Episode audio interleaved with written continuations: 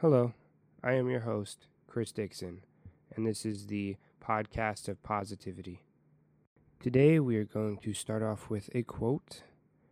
Uh, today's quote is going to be Almost everything will work again if you unplug it for a few minutes, including you. This is a quote from Anne Lamott.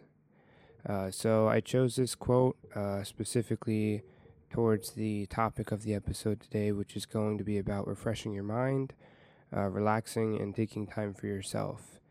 Uh, a lot of people tend to go throughout their days and whatnot.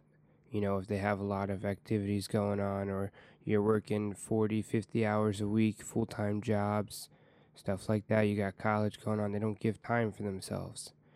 They tend to forget that they are, you know, a human being and they need breaks within their life. Uh, and for that, you know, if you take the breaks in between, you know, working all those shifts or, you know, getting frustrated with politics or whatever it is that you may be talking about, uh, taking breaks can lead to better days and better choices for yourself. Um, a lot of people don't believe that they deserve breaks uh, or they just don't realize that they don't take any. Um, just simply like the millions of people, specifically in the U.S. I don't know about other countries because I can't speak on that, but uh, people in the U.S. that are employed that you know work salary, they get time off, but they never take off time because they don't think they deserve it. And then when the time comes around, take that time, they say, "Oh well, it's no big deal. I'll just keep working." So I know there's obviously some people that don't believe that, but or don't do that, but most people will work and work and work tirelessly because they're nervous about what will happen if they do take time off or they need to reach a certain goal before they do take a break. And quite possibly, one of the worst things that people do is they like to put the company that they work for uh, first before they put their own mental and physical health. Uh, I don't know why. Uh, sometimes people just tend to do that without even realizing that they do that. They're worried about losing their job. They don't want somebody to, you know, have them fired because they got time off or they didn't want to work at that specific point in time. There's always some sort of excuse and whatnot. You know, that doesn't mean it's acceptable for people to just wake up and be like, oh, I don't want to work today and not expect to be some form of consequence for some places. You know, if you're working a higher salary job, it's not like a minimum wage thing, then you know those jobs will probably be a little bit more understanding if you have a good reputation with attendance and whatnot. But with that being said, um, personally, I uh, think a good example of this would be the day after high school. I graduated, had my senior graduation, went to grad night. The day after, I packed up my stuff and I flew to Colorado. Uh, Colorado is where my parents lived for a short time, for some months uh, due to my father getting a different job over there. So what that means is that he had gotten an offer for a better job in Colorado. So he went over there, and I was finishing high school, living with my grandparents for my senior year. So I, day after I moved up there for about two weeks, lived there, you know, visited my dad before I went off to New York. Uh, so what this means is essentially I had a lot going on, you know, as most 17, 18 year olds, you know, you got high school, you have a lot of stuff going on, you know, you're graduating, you're worried about what your future looks like, you don't know what direction you're going to go to. You're making decisions that are going to essentially be the rest of your life, you know, and that stresses out a lot of people. Everybody's been through that or in some form have been through that. So with that being said, I decided to move to New York. I just had visited uh, my family, my dad in Colorado first. But I moved to New York uh, a couple weeks after Colorado, and I started a two and a half year journey. Uh, I don't want to say the two and a half years was a break for me, but it was a refreshing time. I visited my mother. I spent the most time I've ever spent with her in my life. Uh, I got a job, a full time job. Uh, the purpose of me moving to New York was to start an acting career, but it turned into more of a couple years off of school than it was a acting career. I got accepted to a very nice college. It was the American and Musical Dramatic Academy of Arts. They loved my audition and whatnot. Everything it went very well. It was very smooth. But the biggest problem wasn't the college; it was the tuition. The tuition was anywhere from two hundred thousand to three hundred thousand for a semester, and I just, looking at the numbers, I could not believe my eyes, to say the least. You know, I am currently in community college right now, which obviously is nowhere near that. Uh, it is out of state, so it's a little bit more than most. But back on topic, I believe that it was a refreshing time frame for me because moving to New York was just kind of a break, a way to, you know, I worked, yes, and I did get my license in that two time two year time frame, but with that being said, I do think, you know, that it was very good for me to get out of my own mind and to figure out what I wanted to do next.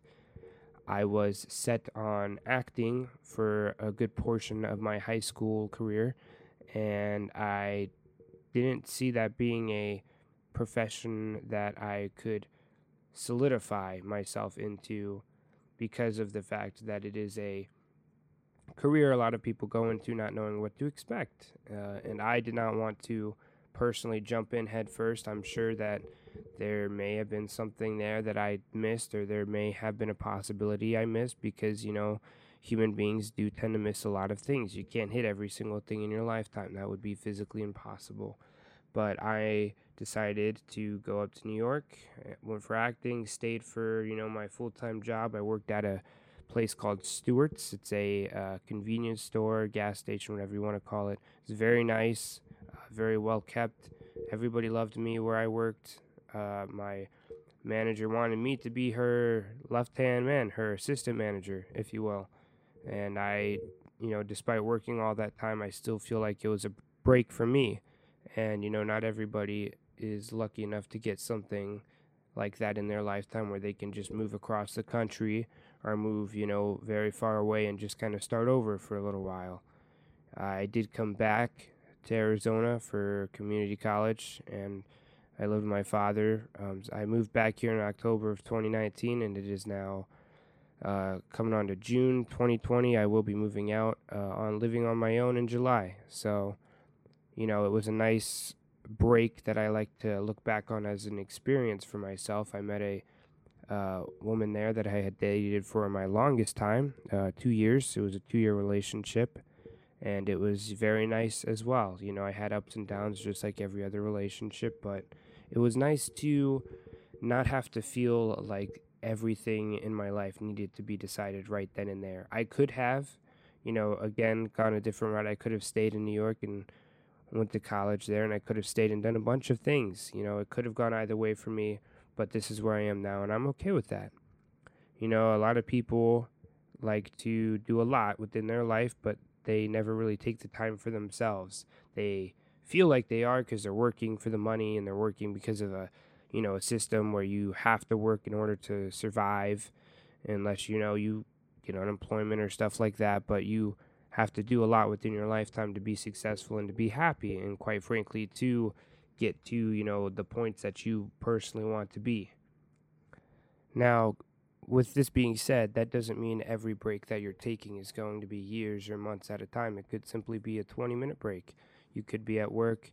Uh, a lot of people will work straight through shifts, you know, six, seven, eight hour shifts, not have a second thought about it. You know, especially with the longer shifts, they tend to just keep working and working and they don't give their mind or brain any sort of time to rest. Uh, you know, if you're having a break and you drink some caffeine or you're just venting about something or you're just, you know, scrolling on your phone, it's kind of a way to cope. You know, and those breaks are kind of not necessarily restarting, but refreshing your mind. So they're very necessary. And that goes for, you know, not just work and, you know, when you're doing a lot, but learning something new. You know, you could take a break for that. You know, you're learning how to play basketball for the first time. You'll feel a lot more confident and you'll probably get a more of a motivational boost uh, if you go ahead and take those breaks. Or if you're just, you know, playing a game in general, you know, helping somebody and you take a break in between that, that kind of gives you a new mindset too because you aren't going to think about the exact thing, you know, that you're working on and you're going to possibly bring something new to the table. You know, if you're setting a goal for New Year's, don't think about, oh, I need to do this in the first week. It's okay to finish that by the end of the year. That's the whole point of a New Year's goal. You know, a lot of people will say, oh, what's your New Year's resolution? My New Year's resolution is to lose 20 pounds. And then they think that within the moment they've said the sentence out loud, that their mind, their brain, and their body need to do this and incorporate this almost immediately, which is not the case. But just kind of to recap, I think it's always good, you know, for a lot of different things, uh, specifically in societies and whatnot, to just kind of take breaks and not overwhelm yourself as a person. It's not really about, you know, thinking that I need to do this, this, this, and this while I'm on a break. It's okay to just kind of sit down, relax for a little bit, come back to it. You'll be a lot more refreshed. I uh, work currently two jobs. I work uh, Coffee Exchange. It's a local business at the coffee shop. And I also work a solar power company. And I have just started the second job, so I'm kind of getting used to my schedule.